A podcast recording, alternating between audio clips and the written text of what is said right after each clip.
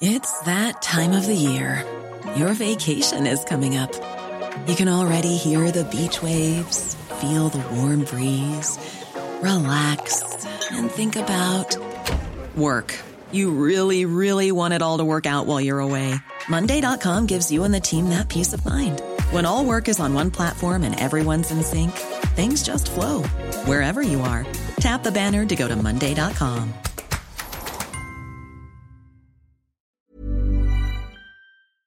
It, it does feel a little bit like um, that episode of The Simpsons where Krusty the Clown is on the run from Sideshow Bob and he ends up broadcasting in this shack and he basically improvs Itchy and Scratchy, uses like a battery and, and a scorpion. So we're going to try and make magic much as he did.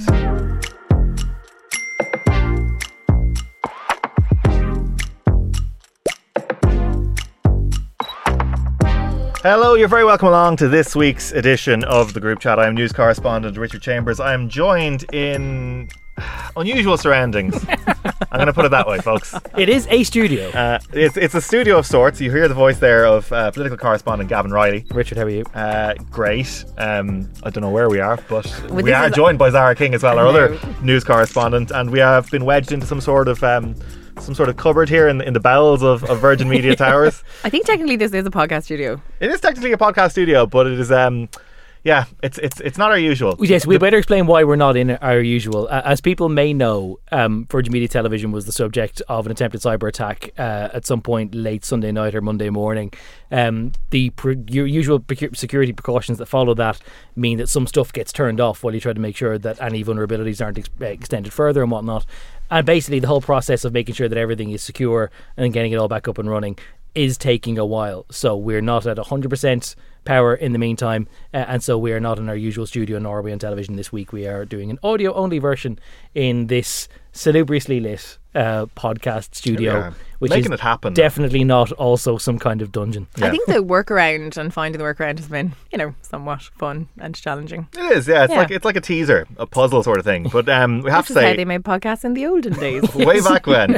Uh, but I have to say, uh, some incredible work around the clock by the, the tech gurus Yeah. here Yeah. At, at Virgin Media, really keeping the show on the road and, and trying to get everything back online. So basically, around the clock sort of work from them. Mm. So huge respect to them. And we're still here. It's the podcast they didn't want you to hear. Who's they, Gavan? You've said this multiple times They. on air, but oh, who look is at they? they. They. It's a loose journalistic It's a they. term. They, They. is they is whoever. It's These some faceless. unnamed third party Ugh. who didn't want this to happen. Shout out to John Mullen who set up the sound for us today as well. Here, Another here. one of the, the great gorgeous, engineers, yeah. who's helping There's us out. so many bonus leads getting sent around at the end of this month. It, it does feel a little bit like um, that episode of The Simpsons where Krusty the Clown is on the run from Sideshow Bob and he ends up broadcasting in this shack and he basically improvs Itchy and Scratchy, uses like a battery and, and a scorpion. So we're going to try and make uh, magic much as he did. It reminded me of the there's a, a sketch in the Mitchell and Webb look where they're doing a game show from some kind of bunker after what appears to be some sort of nuclear event, and they consistently refer to only the event. Like, let's do the game show, but we won't talk about the event. And that's kind of how I feel we are right now. Set up, uh, but like I mean, it's, I suppose Zara, uh, one of the things you covered in recent weeks was the um, the cyber attack on on Yeah. MTU. This is something which a lot of companies, a lot of entities are, are sort of finding more and more is is is, a, is an issue. Yeah, totally. So uh, last week we were talking about it, and you know, Ossian Smyth, the minister with responsibility for all of this, was saying that MTU actually teaches, um, you know, cybersecurity as part of their one of the things they offer uh, in the college. So I mean, you know, if they're teaching it and they're still becoming uh, subject to it, it's obviously a clear indication that it really doesn't matter um, how watertight you think the system is. Everyone is quite vulnerable to uh, cyber attacks. So yeah, it's been um, yeah, it's been a challenging couple of days certainly for Virgin Media, but also uh, uh, other organisations who find themselves in this situation. Um, MTU getting themselves back up and running quite quickly, I would say, compared to the, that's what Ossian Smyth had been saying compared to the HSE that actually they were managed to reopen after a week, um, which was pretty good going in fairness. Um, but yeah, so it's becoming a, a even more sort of high re- high risk. The one thing we should stress without sounding too corporate actually before we go on is that the issues that have affected the company have only affected the TV business. So, it, for, for want of a better way of explaining it, the old TV3. So, if you are a customer of Virgin Media uh, when it comes to broadband or um, television or mobile services or anything else. You're not affected by any of this. It's only the the broadcasting, putting stuff on television part of the business which is affected by this. So, But it's funny, Long it- may that last. Absolutely, but uh, do you know what? Even when we all look at it, I suppose things like this happen, and then it makes you kind of question your own sort of like cybersecurity, or you know, like the the two the two Two-factor, step yeah. authentication and, and Twitter stuff. trying like yeah. now trying to turn that off as well. Like just it's a text pain the message hole. one now. Yeah. So you can do it with the au- the Authenticator app, which a load of things like Instagram and like email apps will ask you to have. So like Google has an authenticator. I think Microsoft has an authenticator, Yeah. and Okay. generates like three two like three digit codes and Okay. basically just input them. Mm. So it's it is it's it's very handy to have. Hmm. Um, but yeah, uh, uh, it's, it's it's yeah. I would recommend as much as Elon Musk doesn't want you to have codes texted to your phone to try and you know protect your accounts on these things. Secure your accounts, kids. Moral of Uh, the story. yeah. Gavan, this week in- in politics, um, there was a lot of pressure on the government to deliver uh, more solutions. Solutions probably not the right word, but you know, answers for the cost of living crisis. What did they come up with? Um, what they came up with was a package which ultimately is very simple. Uh, and when you think actually that they took two months to contemplate what they were going to do, the measures are, are pretty rudimentary, really. So anyone who receives a standard uh, social welfare payment is getting a 200 euro one off lump sum bonus in April, sort of akin to a Christmas bonus, but you're going to get it around Easter time. Um, if you get child benefit, then each child is going to get 100 euro more um, in June. Um, there's going to be a couple of other things, like, for example, they are discounting school transport next year. They're expanding free school meals to everyone who attends a disadvantaged school. Uh, but by and large, th- those measures are the sum total of it as far as outgoings are concerned. Um, on the tax side, this is where things get a little bit trickier because people will have gotten used to, for example, in the last 12 months, um, petrol and diesel being a little bit cheaper than it ordinarily would be because the government cut the excise on that. Um, now, that excise was due to lapse next week. It was meant to go back to its regular rate and the government says, "Oh, we're going to save you money by by continuing that uh, temporary tax cut," which look is great because it means that if you are a motorist, then it's a lot cheaper to fill your car this week than it was going to be next week. It was going to go up by about ten euro per fill, and they're sparing you that.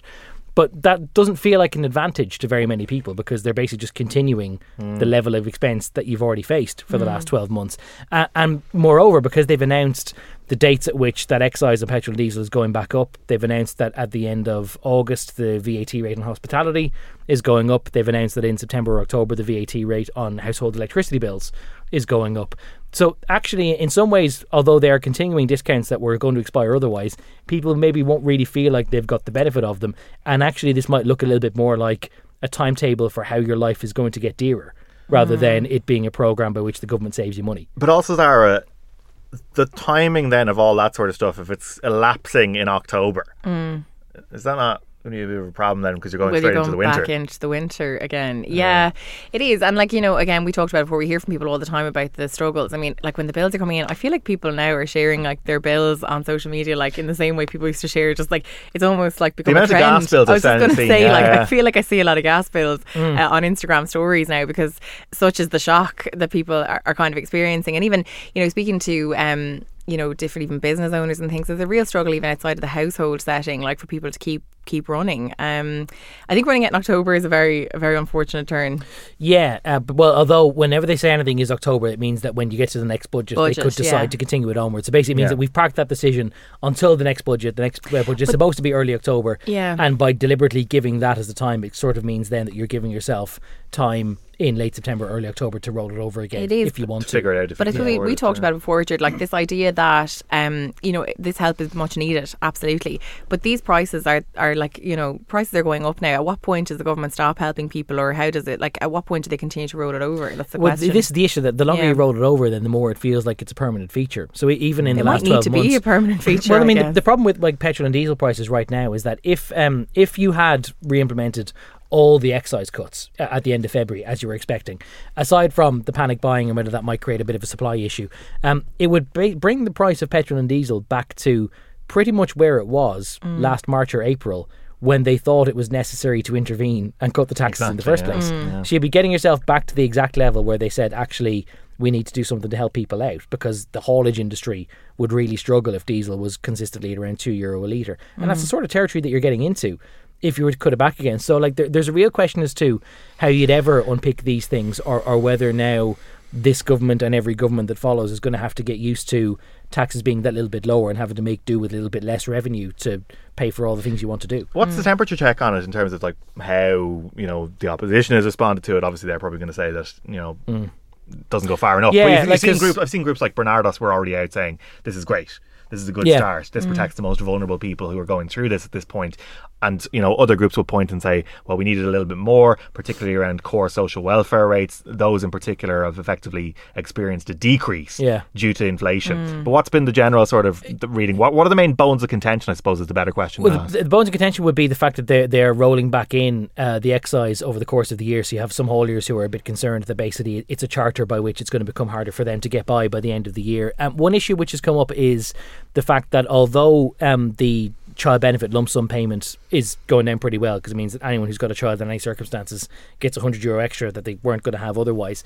Um, that it's not a very targeted way of, of doing things, that it doesn't necessarily mean that those who are really feeling the pinch the most will do any better. Um, the Social Democrats were pointing out that there's an element of the welfare system called the qualified child payment, which basically is like a top up to your welfare payments if you've got small people in the household as well and um, that it would have been better to target that because it's an it's a way of directing your money at those who really need it the most. And if you had given them a couple of quid extra more, you could spend the same money, but you could make a big difference for for people who really need that extra bit of help. And by and large, though, it- it's gone down pretty well. And one of the reasons why I suspect it's gone down pretty well is because there's no there's no NGO or there's no representative group for people who um, work for a living and get by and who are not necessarily um, socially vulnerable and who don't get anything out of this. Because the people who get nothing are those who work and don't receive working family payments or any other kind of social supports.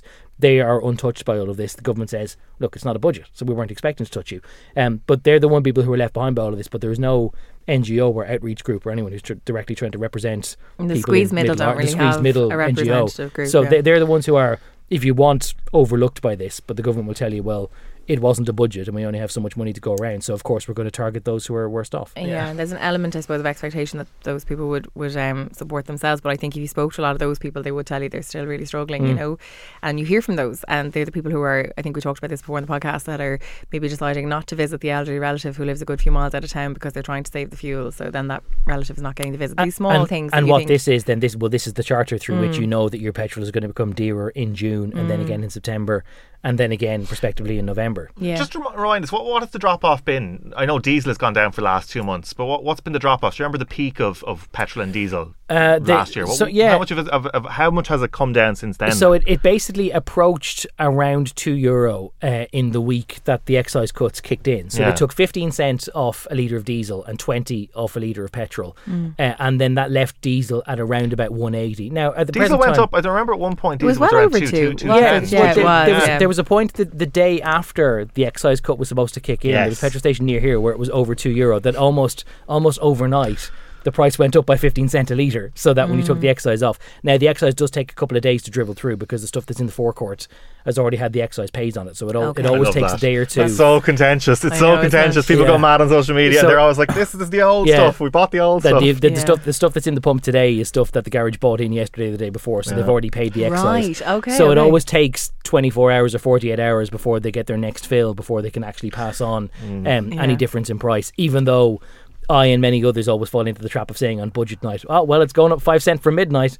Well, it's not midnight. It's it's midnight plus whatever So time you're, it are you takes. the person driving to the petrol station to fill the car? No, that's always- that's always- from the door. That's always supposed to be a false economy because the amount of uh, money you, you spend on the fuel to get you to the filling station is more than what you'd save. So what it's is the always supposed to lowest a- diesel price you've seen around lately? I'm just trying to think. One There- sixty Eight. something. Yeah. 168. Yeah. There is- One six eight. I- I've seen 168. There yeah. is one in Crumlin, which I think is 161 at the moment. Stop. 161. Yeah.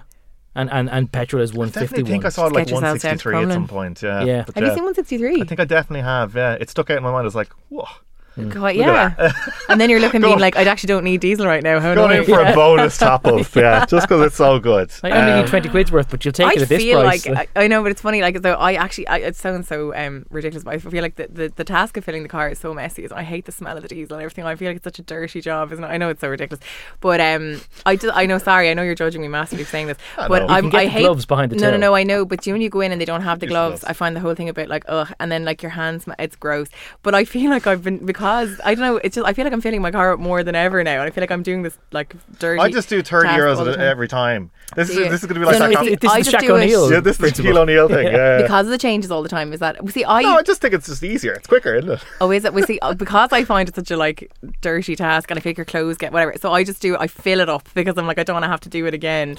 But it just seems to be I, relentless. I like, used to always be a point of right. I need fuel. I'll fill it up because it's, it saves you the inconvenience of having to stop Where's again. the forecourt young lad that But used to be working on the forecourt? Well- like, where is that guy? Where's that guy gone? if you are a former forecourt young operator, lad, I uh, loved where you those. at? do, do get Yeah. in touch. What when are you did at? they? When did they stop becoming a thing? When Like, did Ah, I, a good long time ago. did they? I Yeah. really There's missed one. them. There's the one, the Applegreen on the way out of Dublin. If you're going down, um, Do they have a the forecourt young M7. doesn't. it was, no, it's an it's an older fella. Oh, great! Yeah. He does it. on the M7 just past Rathcoole. yeah, it is that one. Yeah, Okay. I'm pretty pretty sure that was only last year I saw a man doing that. I think that. that's lovely. I would great. love. I think it's pretty great. Honestly, I think it's like a lovely.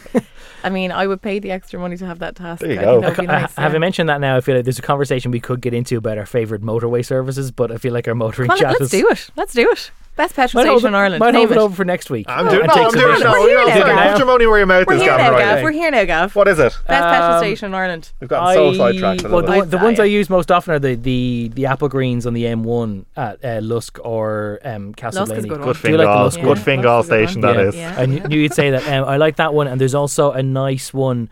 I can't remember who the operator is, but there's a new one at um, Kilcullen when you just branch off the Oh. M9 after the M7.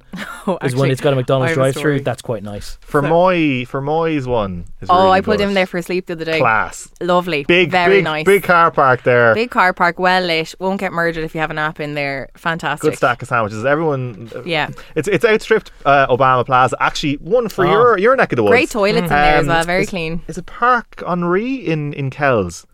It's um, a newish service station there. Oh. Oh, it's it's fancy. Where's and it has a full set down, sit down restaurant as well as Ah, your car for you. Unbelievable. So I went to um, what's the one on the M8 with the McDonald's in it in Cahir? Is it Cahir or Cashel? Yes, Cashel, Cashel, Cashel. Cashel, yeah. right?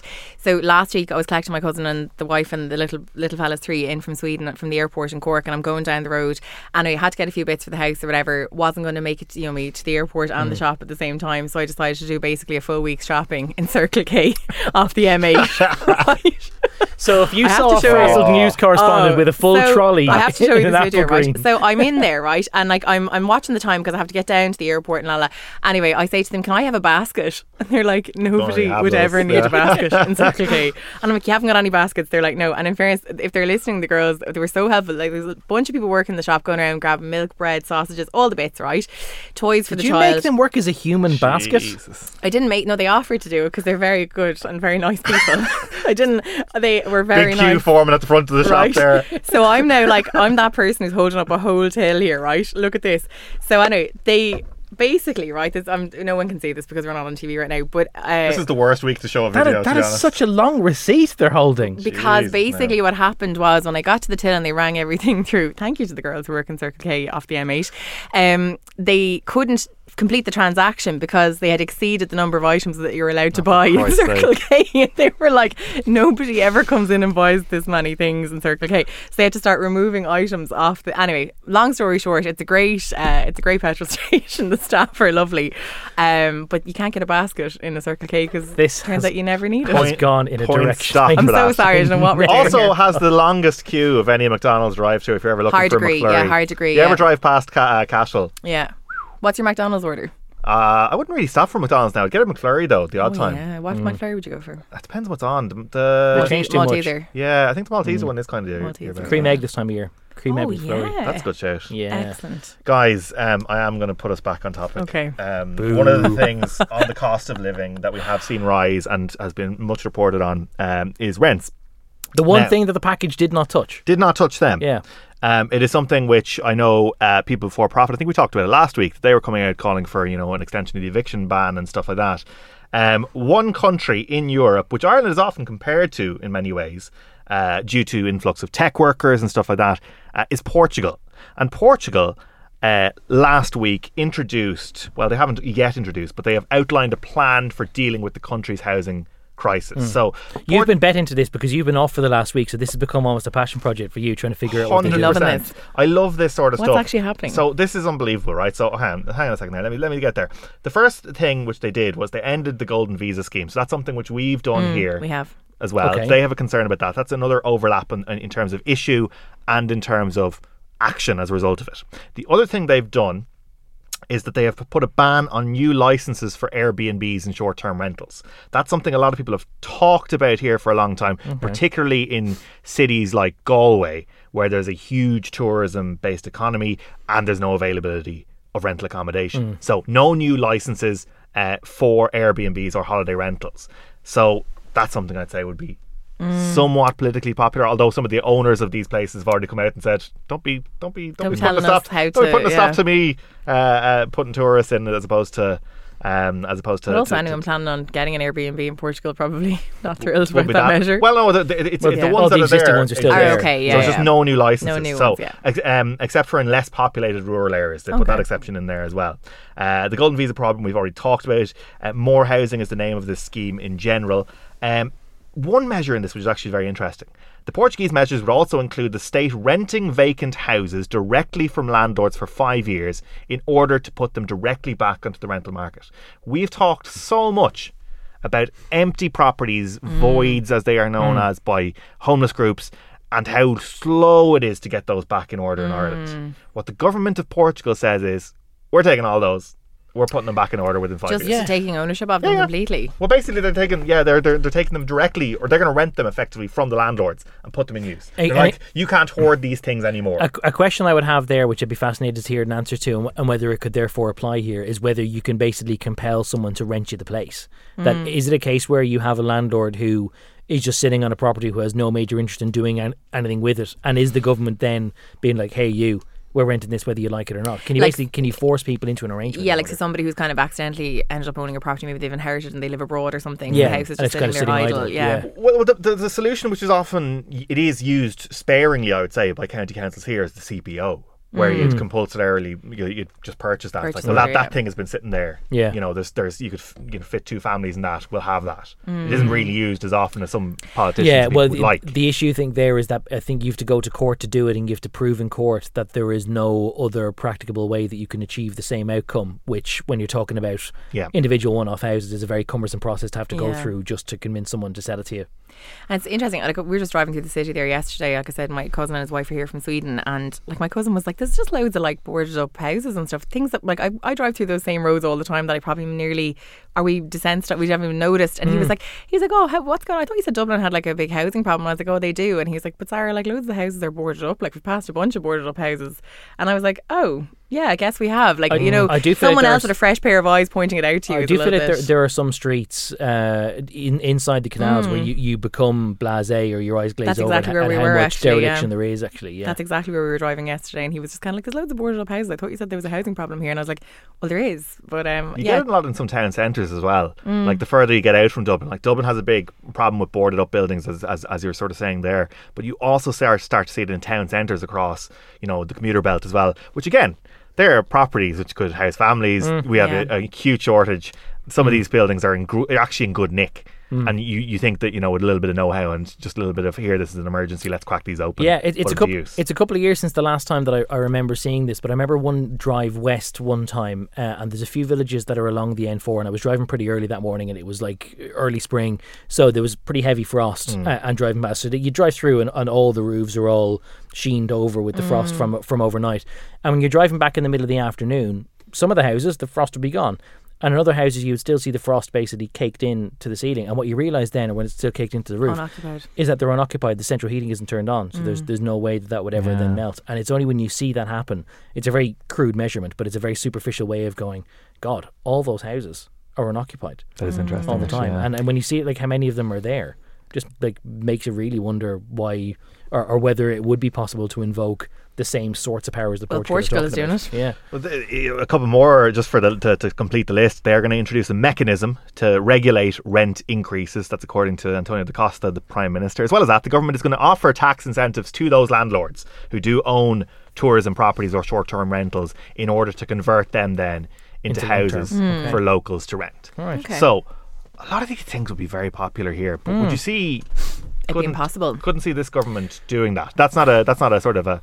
No, well, it's these not lads will never political do that. charge, But it's but it's it's something which I don't think, based on what they've said about things like the eviction ban and about things like you know the way they've handled you know the rent pressure zones, Mm. I couldn't see this happening with this government. There's two things that you said there on the list which jumped out at me as ones that uh, there would prospectively be legal questions over. So the uh, the state forcing its way into renting a vacant property, and the ban outright on getting an Airbnb license. Those two strike me as issues that would come up against Ireland's um, constitutional property rights. That if Hmm. if you are a landlord, that basically there is an implied, and it's never been tested in the courts, so no one really knows how far it goes. But the state recognises your right to have private property and for you to use that as you wish, subject to the common good. So it's very difficult then when you, if you are a landlord and you have a constitutional right to own your place and to broadly do what you like with it. It's very difficult for the state then to come in and pass a law and say we are going to force you to rent it to us whether you like it or not, or we're going to um, stop you from being able to use it as an Airbnb and to apply for the same license that someone else can have, whether you like it or not. And it's also probably a concerning level of control from the state as well. Yeah, yeah. Uh, w- w- when it's not a culture that we have. I mean, by the way, this is part of the reason why people talk about having a constitutional referendum on the right to housing because it might, to some degree, dilute or make more clear that people have the right to own their own property, but also people have a right to have a reasonable expectation of somewhere to live, and trying to to, to re- redress that balance a little bit. you but I- could definitely, yeah, you could definitely see Zara. If, if you introduced, or if you went even to try and introduce some of this stuff here, you could see it just been logged in the courts for Oh, totally. 15 yeah. years in Ireland, No, no, no, yeah. totally. I know, and it's a very difficult one, isn't it? Because you're, you're sort of weighing up the balance between uh, that idea of the state having too much control over an individual's ownership of their property uh, versus, as you say, the common good and the need for housing, the just general the, broader emergency, like, yeah, society yeah. emergency. Like, so it's there's two very you know strong arguments for and against. Um, I just yeah, I, I mean. It's funny, like I suppose even when you kind of like look back at the likes of John B. Keane, the field, like you know, p- people are very, you know, ownership of property and ownership of land in Ireland is a very, you know, we're we're wedded to it in a Mm. way that other European countries aren't. You know what I mean? I think that our relationship with with property and ownership is, is a is a very. It's a Do you- would you one. say it's a unique one compared to other say- Euro- not unique, but maybe I just think we have a different There's definitely a- cultural attachment maybe as well. What was interesting though in reading some of the, this stuff is how much of there's an overlap in how it's been treated by society and what the concerns are. Mm. So a lot of the concerns with some of the opposition groups and some of the like there's a there's a housing for all protest group there as well, which is very familiar to Yeah. those of us who know that there's housing for for all. There's a housing as a right group as well. So they've all had these protests, much in the way that we've seen protests in our country, in our cities and towns about this. One of the the issues that was raised by the protesters is that if you want more tech jobs to continue to come to Lisbon, to Porto, mm. you need to have places for people to, live. And if you want Portuguese people to stay here and to work in these jobs as well at that, well, they have nowhere to live. So they might emigrate, whether that's to Spain or further afield. And we're having this conversation on a day where Google has announced 250 job Yeah. losses in Ireland. You know, so it's um, and I mean, look again, that's a huge, like, very upsetting for the families and the and the people at the centre of that. Um, yeah, you're right. I think in terms of attracting the foreign direct investment, we don't have a place for people to come and actually live at the moment. But even like more broadly than that, if you know whatever about attracting investment.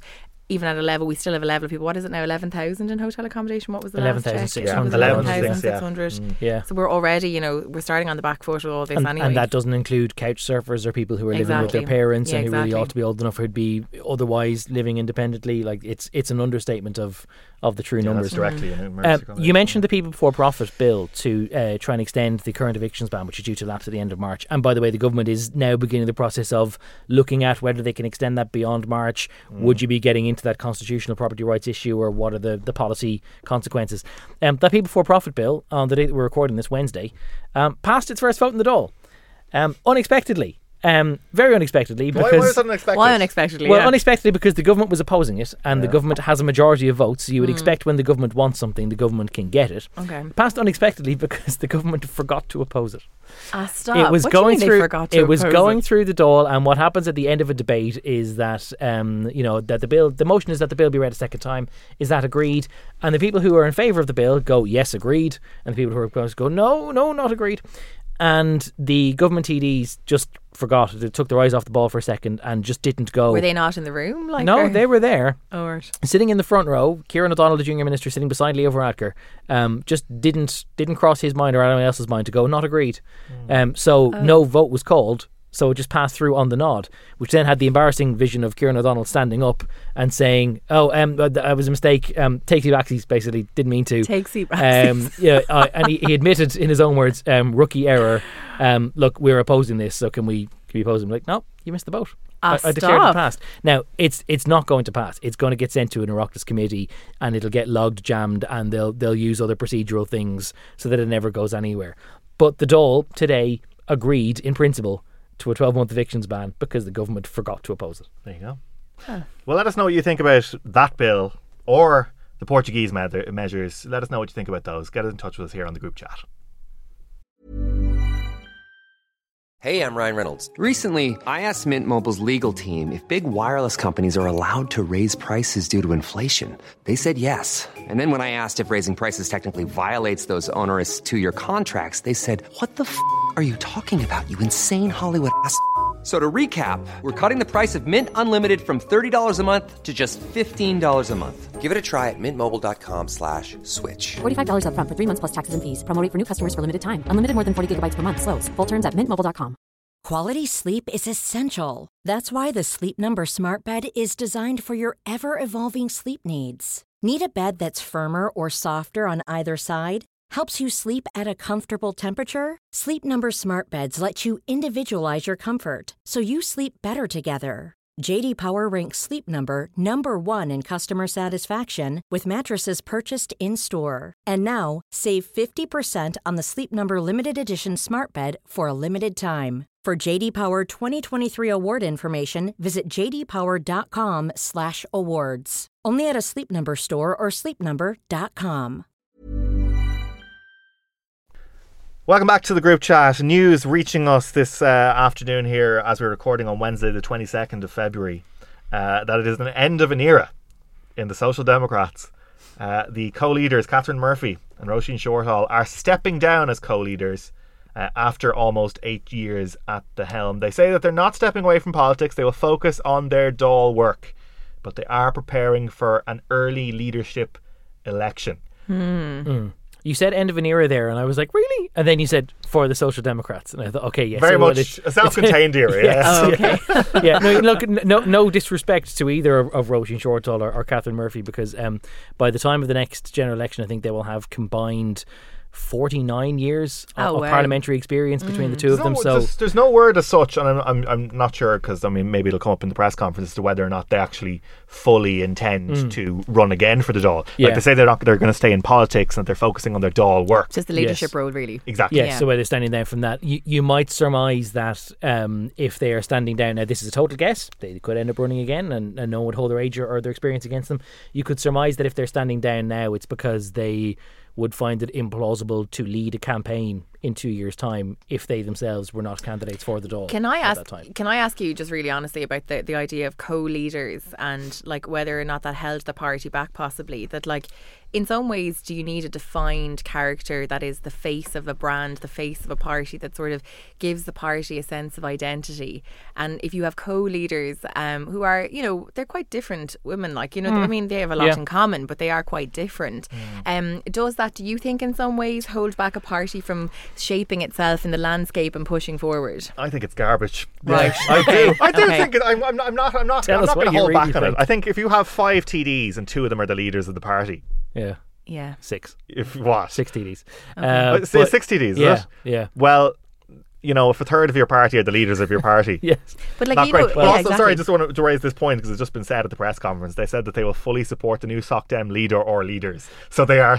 Uh, well, so it's still a possibility I of the don't co-leader well, structure. po- po- actually, point of information about their own rulebook: there cannot be leaders at this point. You can only have leaders um, if the vacancy comes up after a general election where you don't get in. I've looked at the party's rules. In this instance, it will be a leader uh, who takes over and leads them into the But next. you're right. uh, like I mean, on the point election. of the co the co-leader thing, like if they are down in the doldrums still, they wouldn't consider it to be down in the doldrums, but they're down in the doldrums of far down the pecking order in terms of the most popular parties in the country. Mm. Would you think a figurehead or a leader or somebody who they can actually who can people can point and say, well, that's the party, that's what they're about. I understand Yeah. who this politician is and what their feelings are on certain issues. Do you think that helps more having one person? Yeah, I'll be honest with you. I think I think it really does. I think that people really get behind and invest in in certain characters, and they believe in them, and they believe in the uh, identity of an individual who leads a party. I think that Sinn Féin's had a huge amount of success since Mary Lou McDonald took over. I think that there Yeah. are a lot of people who really like Mary Lou McDonald. Um, you know, people who may not have voted Sinn Féin before, but vote Sinn Féin now because it's led by Mary Lou McDonald, and she has, you know, clearly had an impact there in terms of giving that party an identity and, and a step forward into the future. Um, so I really do actually believe that um, party leaders and who people choose are, are highly important. The co-leadership, um, you know, albeit again, great respect to the two women who've done this job Totally, for, yeah. for such a long time and, and such impressive work in many Smashing ways. parliamentarians. Yeah, we could said, really yeah. point to a lot of great examples. I mean, Roisin Shortall on the health committee is unbelievable. Like she gets in there with questions sometimes, and you really think fair play. Like you know, she's been brilliant at the work, and likewise with Catherine, they've both been been tremendous. but I think very what strong operator on PAC. absolutely, they're both excellent operators and women in politics. hundred percent, you couldn't deny that. Um, but in terms of giving the party an identity and leadership, let's be frank about it. Holly Cairns is probably the favourite to lead that party into the future now. Um, you know, hotly tipped, I'd say, by a lot of people. We only had her in here ourselves a couple of weeks ago. Holly Cairns is a very impressive politician. It was, Yeah, it was the group chat what made her. People, Yeah. people do. They do. But people get relate behind what Holly Cairns says, and really like her. And I think Holly Cairns could be a serious operator if she were to take on that role uh, and lead the party. Um, you know, look, it's just from the outside looking in, I think probably just the Soc Dems needs a bit of an identity reshuffle now. People need to understand what is they're voting for and who it is that's the, going to lead the them. one thing I will say about the co-leadership thing is that it was never a structure that they really designed. Do bear in mind that when the party was founded, there were three TDs. There was the, the two current co-leaders and Stephen Donnelly. And when there were only three of them, they were like. Oh, "Gosh, we're all the we're all the co-leaders." Will he come Yeah. back now that there's that the other two have gone? Imagine what a turn up for the Imagine- book if imagine- Donnelly decided he wanted to be the imagine leader. of Very the WWE Dems. if that Imagine happened. Like, le- leaving cabinet to be the leader of the Social I, Democrats. I think it's highly unlikely. Um, I don't it, think it's happening. it would be unlikely because the Yeah. again, like you've said, Roisin Shortall is such a good operator in the health committee. Yeah, Herself and. Stephen Donnelly have But- not really been seeing eye to eye for, for quite a while now. but I Gav, kind just of on the enjoy the landscape of that. just on the, the oh this isn't by design like they were told by a lot of councillors and members a year and a half ago Mm. ditch this this sucks let's move on from this they didn't They got re-elected. So now they are eventually they doing got, it. they got re-elected at a party conference Yeah. on the basis of their current outgoing thing anyway. So Mm. but evidently most people liked it, but they've decided now is the right time. And if you think objectively, now is the right time because if you uh, don't intend to lead into or run in the next general election, look whenever that is. Um, now is the right time to leave because the local elections are the next major national election test. That's May 2024. That's 15 months away. Um, you should definitely let a new leader run the local elections before a general election campaign. And you need to spend the next 12 months basically getting your candidates sorted. You need to spend a lot of time going around the country, meeting branches, trying to figure out what, who should be the party standard bearer in this mm. area, who's going to contest the local Like elections. there's work to be done there. There's a lot of work to be Yeah, done there, and, and done it should be done by the leader. And the local elections in turn are very important because the local elections will basically decide who is running for you in the general election, and who, who your mm. candidates are in the general election will decide whether you end up in power or not. And I also think as well there's an opening there for the Soc Dems to really hoover up potentially a lot of voters from the likes of Labour, who has been accused of being kind of missing from the landscape over the last, you know, that many votes there 12 months. Well, look, I know, but I, I think that there's, you know, I mean, look, I suppose even to look at that, Gavan, and, and the change at the helm of, of Labour in the last 12 months has, I mean, when we talk about the importance of a leader and leading a party in a direction, has Ivana Bacik managed to do that, do you think? Uh, no, uh, objectively, and I don't mean that to be very unkind to Ivana Bacik, but I mean the, the, the metric is look at the opinion polls. And Ivana Bacik will tell you, well, look, I wasn't fancy to win my election, and I did. That's because Ivana Bacik was personally very popular in Dublin Bay South. That doesn't mean that Labour is able to punch above its weight in every other contest across the country when you don't have national media focusing on one particular leafy corner of Dublin. Um, it, it hasn't worked out at all, and I think that is another instance where the local elections, much like Ford Soc Dems, will be make or break for Labour because if they can't get a good slate of candidates ready by then, the next general election, all those votes are only going to go to Sinn Féin, and there's no future, no space left for anyone else. Mm. as you mentioned Zara all of the early reporting is that Holly Cairns seems to be the front runner to be the next leader of the Social Democrats this could spark potentially a, a wave of you know political hopefuls coming on the group chat because they see it as a king making exercise. That what happened? You went on the group chat and then you ended up the leader of a party. Could could happen. It could happen. Zara Kingmaker. Yeah, there you go, Zara Kingmaker. Uh, one story now, we all actually talked about this one, um, that is of concern, and it is really bringing home, I suppose, the impact um, of climate change in Europe. Um, there has been a shortage of fruit and vegetables in Irish and in British supermarkets. Particularly tomato tomatoes. Not, oh my. God, he did it. no. Tomatoes. Tomato, I won't be allowed back into Rush for the first I saying tomatoes believe rather than tomatoes. tomatoes. Uh, tomatoes. You're not going to be darkening the door of the M1 Applegreen and Lusk again. No way, yeah. Tomatoes, peppers, broccoli, lettuce, aubergines, and cucumbers uh, have all been affected by this. And what this is is unseasonal weather conditions in Spain and in Hmm. North Africa as well. Um, So they'd 16 consecutive days of sub-zero temperatures in 16 Spain. nights in a row Yeah. beneath zero, which means A lot of the crops froze and well, are dead. Yeah. effectively they, they, they close over. Yeah. To as it, it becomes survival then for the for the plants effectively. Yeah. That you're, you're not you're not cutting these open and this isn't gonna like this isn't. Gonna I was going to say, like, if you're any sort of a climate denier, like, and you're having a, a tomato-free omelette, it's hitting you right where it hurts. You know what I mean? Because it's, but I, I mean, we can laugh about it and, and we can be lighthearted about it. But I mean, this is actually a very serious reality of what we're seeing now. An interesting way that this has could have played out is that Mm. it's been sort of weaponized or anti-weaponized in Britain because people are debating whether this is down to Brexit or not. Oh, Uh, like, like they're debating everything. Oh, did, did Paddington uh, did, did he lose his marmalade sandwich because of Brexit, or what's what's going on, or do we hate Harry and Meghan because of Brexit? No, there's plenty of other reasons. Um, so but so there's a combination of there is Oh. we there's hate Harry and Meghan. Let's Be- not because this of now. Brexit. Let's now. Okay. We're not doing so the climate aspect is so right. So Spain Spain grows a lot of Europe's vegetables in the winter months because they've Yeah. got a more temperate climate. There's a seasonal Yeah. thing and there's an overlap here, which is very interesting. So then, Yeah. so the, is it during spring season that the Netherlands would usually grow a lot, but they they haven't the weather yet either? my my horticultural um um you know uh, being beside horticulture for long swathes of my life has led me to know this very uninteresting fact. What's interesting actually? if you're Horticultural interested in- spidey senses, In, in, yeah. If you're interested in food systems, Spanish season for growing things. To, let's just take tomatoes as the as the overall example. Yeah.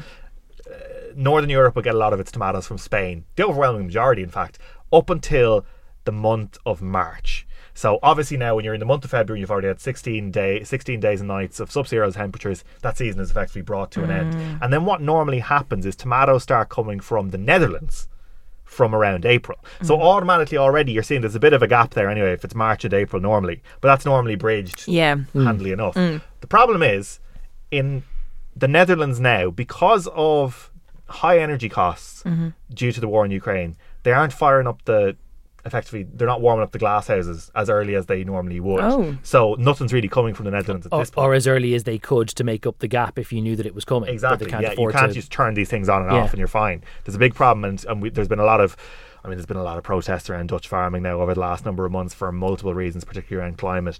But this is a bit of a gap now, which is going to struggle to be filled. And I actually, it's worth mentioning that there is a bit of a shortfall in terms of Irish produce this year as well. There was a very bad. Do you remember there was a very bad spell around Christmas where there was very very low temperatures. So that was very bad. But as well as that, the summer before there was a very hot and dry spell in there as well. So these things add up, Yeah. and you have a bad, bad run. So there's a bit of a shortfall coming from Irish produce as well. Also drives the, pr- the price of these things. I was just going to say, uh, presumably it becomes more expensive because Peppers in in particular, the price of them has gone up. I think I'm not sure if it now this is applies in Ireland, but in terms of wholesale prices, up about 300 percent. Wow. wow.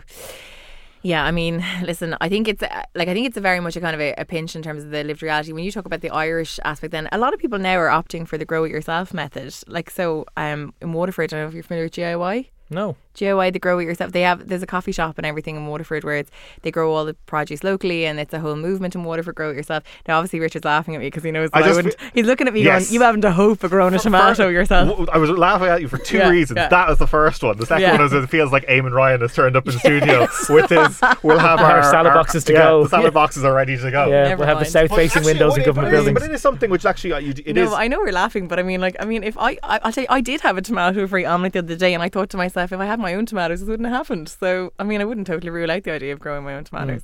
Where Brexit comes in, by In the way, I should, I should just close this off because I happened to bring it up. There's a debate in Britain as to whether the, the supply shortages there are down to Brexit, and it is hard to say empirically whether they are or not, but it has had an impact certainly because when there's a shortage of vegetables mm. in, across Europe, you of course are less likely to send some of your surplus to a part of Europe where it's slightly more difficult to trade into. So if there's a customs barrier in the way of you sending your surplus potatoes from France to, to Britain, of course that's going to happen. So Brexit has not caused the climate change which has resulted in Europe-wide crop shortages, but it certainly exacerbated the fact that you can't get it on the shelves as easily. Yeah.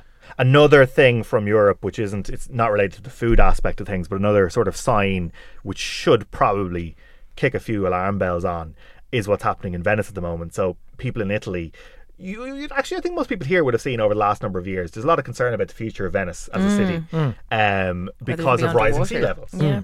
The opposite is sort of the problem at the moment, in that there's fear now that drought is going to be a big, big problem in Italy this year. Um, there was very little s- snowfall and precipitation over winter, so it was a very dry winter. So the canals are effectively running at almost, you know, at very, very low levels. This will have an impact, I suppose, to go back to the food thing on crop production going forward over the course of spring. But you know even things like supplying electricity through hydropower, which is a big big thing in northern Italy, and even things like drinking water supplies. So if you're Italian and you're looking at Venice and you've you've seen all these stories about, you know, you see uh, all of the squares and all the gondolas like you know almost on street level. Um, and now you're seeing the the same canal channels absolutely empty. Mm. You're seeing this as a mm. very big warning. So we're saying that it's Yeah. it's more that when you see the footage on like a, a no comment on a Euronews or something, and you see all the gondoliers basically beached, that it's more than just Puddles like It's that. more than just Yeah. gondoliers g- and, and at issue here. Yeah, that I you're think talking it's- about it's sys- a- systemic food shortages It, now. it would be like if you saw here, if you saw, it's not even the same thing. If if you, if if you saw the Liffey bone dry, you wouldn't be just like, oh well, the, Li- the Liffey's dry. That's a bit of an inconvenience there. If you're if for those you know those rowers who you see on Saturday mornings Mm. You're going up and down. it. you're thinking You'd be no like, Liffey does a lot more than provide a space for rowers. yeah, you're, Yeah. you're like, what the hell is about to happen, or what is happening? What are the knock-on effects of this? Mm. Like, it will hit you somewhere in a sort of an emotional level as well. If Mm. you see that sort of, like, this is this is I mean, this is the trademark of the city, But it's, just sign, it's a sign of crop dry. failure everywhere in, in Leinster. Then if there's no Liffey to irrigate that whole region as well, so that's a whole other thing. So yeah, things not looking great for Europe on the on the climate change front because we often do almost consider this as something of a you, you see the impact or the creation of climate change through you know fossil fuels and all that as a being something which we do here in the developed world or in mm. Europe or in the West, and then you see the impact of that in you know places around you know the Horn of Africa and stuff like that in terms of drought. Yeah. But the impact's coming closer to home. I was just going to say, I do think sometimes it's, it's easy to believe that maybe it's over there, but Yeah. it's not over there anymore. It's actually on our doorstep. It's in our homes. It's not in our omelets. So that's the reality. Can I can I insert a, a retroactive Gav doing Gav things Go fact on, about the go vegetable ahead. shortages? I'd love that. The original color of carrots is purple. Stop. Carrots Oh, were yeah. genetically engineered by the Dutch to be orange in honor of their royal family. Stop. Mm. I didn't know that was the reason, but you still You occasionally see purple carrots, and they're- they're treated as some kind of exotic subvariety that they've been bred that way. Actually, no, the orange carrots are the ones that have been It's a bred big that way. sign of one of those supermarkets where you only get where you, where you can't get little plastic bags to put your, your vegetables in. It's one of those very organic things. If you see purple carrots, and- purple and- carrot. Yeah.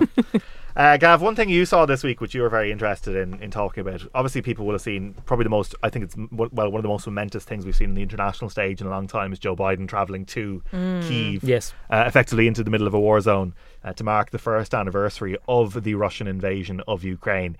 But getting a US president into Ukraine by secret. Secretly, yeah. Mm. Uh, d- which brings us to the glorious fa- phrase which didn't exist before this week Rail Force One. Now, Joe Biden used to always be uh, known when he was a long standing member of the US Senate. They used to always call him Amtrak Joe. Yes, yeah. Because he made a point of never actually living in DC, even though the, the commute was pretty hellish from Delaware to DC. He would take the train every morning and every evening because family circumstances were tricky. He lost a wife and th- things were, were always ropey. So he would always make a point of going home at the end of the day. Amtrak Joe. Um, Joe Biden spent 24 hours uh, on going from Poland to Kiev and spent four hours on the ground and 20 hours on a train. And this is actually common enough practice for, for world leaders. Now, obviously, the secrecy involved in bringing Joe Biden there is an extra level, and I might come back to that in just a second.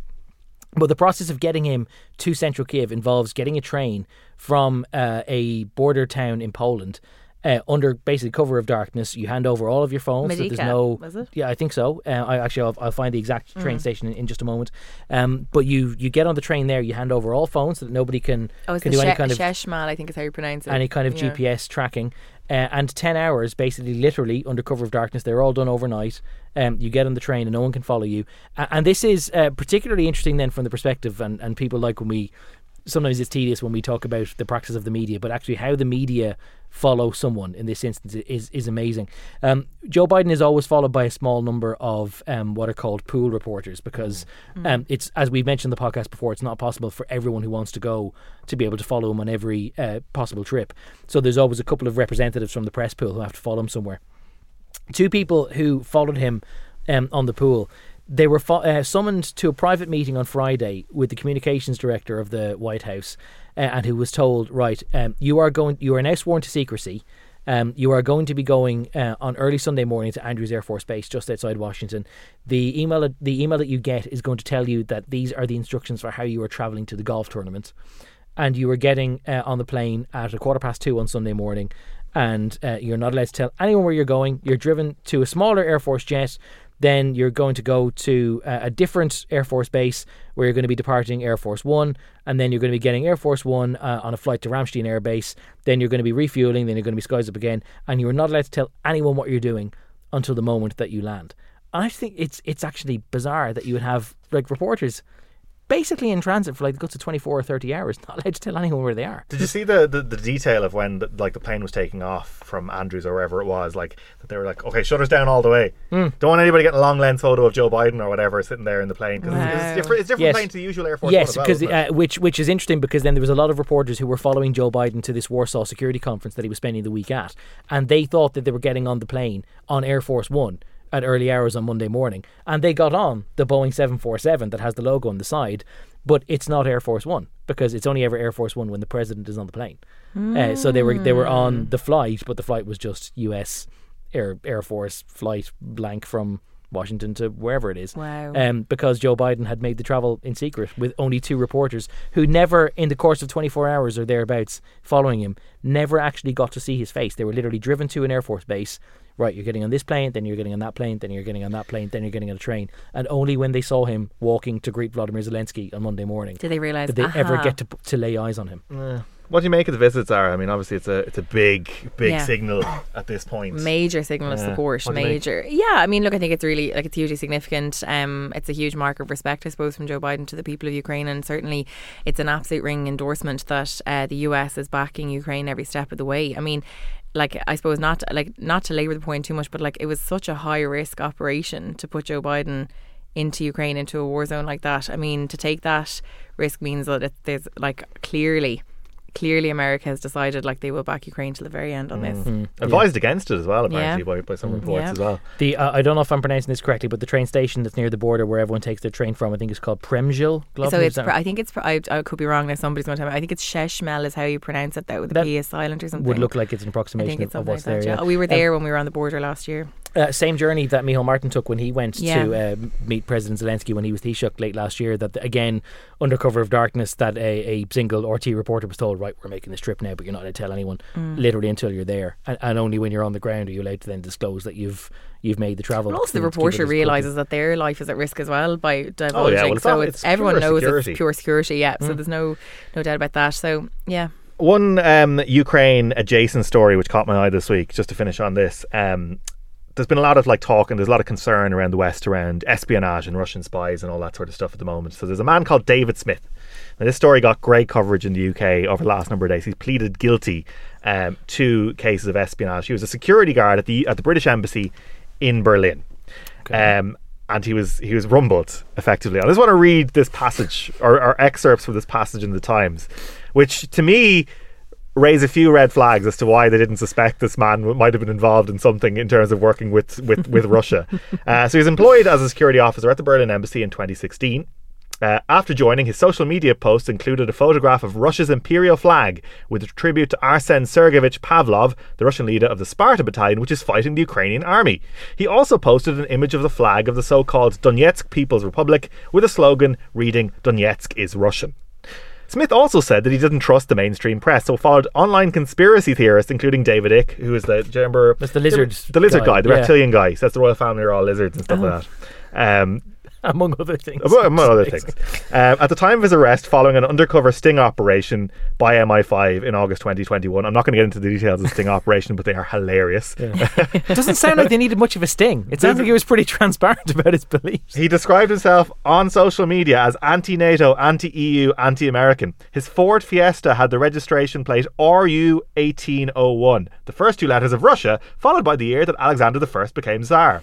Smith also, this is just too much Is of this. this not meant to be a spy? S- s- This, so th- this guy is is in, working on security for one NATO country at the embassy based in another NATO country. yes. And and this none of what you're saying apparently raised a flag until they Not I mean, a concern. Talk about employers checking your Facebook page. I Oh, mean, man. this is.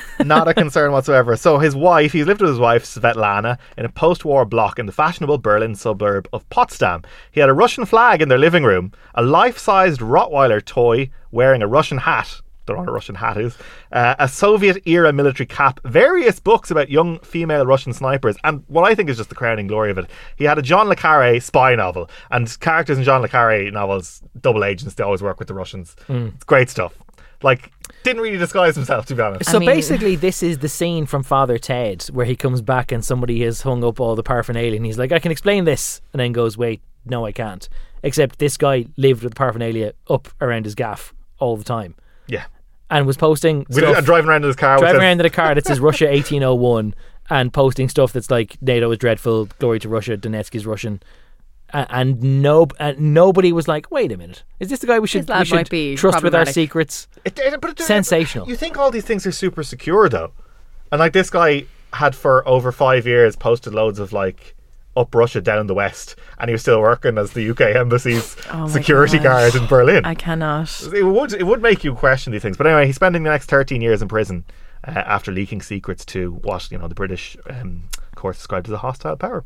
So there you go. If you ever think you're too, you know, you, you wouldn't get off well as a spy. The story of David Smith will tell you that you could do quite successfully. if you have imposter syndrome in espionage or anything else, just remember. Did you ever think story. it dawned on him? Or did you ever think he was like, "Do you know what? Maybe I won't post the Infowars story on, on Twitter today. Like, Like, there's a danger that I might be like revealing, my, blowing my cover here now. Maybe, maybe I should cover my tracks just a little bit more and not post all this Russian propaganda. but like, even if you're in any job, if you're in any job, it doesn't matter if you're working for the British Embassy or you're working for I don't know any tech company or any company in hmm. Ireland. If you're posting stuff against your employer, yeah, It's not great. no. you'd be you'd be you'd be wondering when you get the call from HR. Hmm. But clearly, Her Majesty's government, like, ah, I mean, go, go in for your Yeah, performance fine. review, and they're like, "Listen, we have a concern about the the political sentiment that you're sharing online." just wanted to check in with you, see how you're getting on, and have a few questions about some of the things Yeah. that you might have posted. And also, is that a Rottweiler toy wearing a Russian hat? Um, Are you happy in your role? yeah. Do you think you see your future here with the British Yeah. government? Are Where there do you see your opportunities career for going? advancements? Yeah, yeah. So anyway, we survived um, uh, this week in, in the bunker. Yes, thank. Yeah, I Bunker mean, Real success, bunker think. special. I actually yeah. kind of enjoyed this to be honest. Had to do a, yes. permanent move out to the Yes. bunker. I mean, it Uh, was it was lovely. I, don't forget to vote for us in the Gossies, Yes, uh, August.ie. which we all uh, just realised is on in about a week. It's literally 10 days' time. Didn't realise how Uh, It's a it flying was. up, so so get your votes in very quickly. Har- No, sorry. By the way, can I just tell you something? Did you realise that the dress the, for the night is a theme? Yes. It's circus themed. Mm. What are you going to wear? You wearing clown shoes? I'm not going to be there. Are you not going now? No, I can't. Is this you telling us that you're not going? I going? can't. on Only the literally podcast? before the show, I realised. sorry, sorry, Goss team. I, I have a s- I have a stag do at which we're going to Bingo Loco.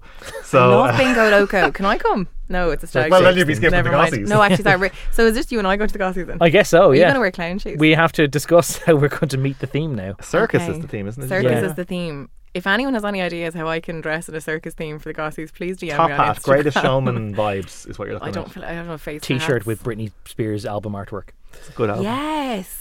Right, dibs on that idea. You can Oh, have okay, that. okay, okay. Thanks as always, and in particular this week, I suppose, to, to, to Ross, Maxine, Gareth, and everyone who's worked on the show Mm. and has been keeping the show running here at Virgin Yes. Media Towers because they have put in some Trojan hours They over the absolutely last number of have. days, Here. and will do uh, until systems are fully restored. But from now, Gavan, Zara, thank you so Richard. much. Thanks, See you both next week. Bye.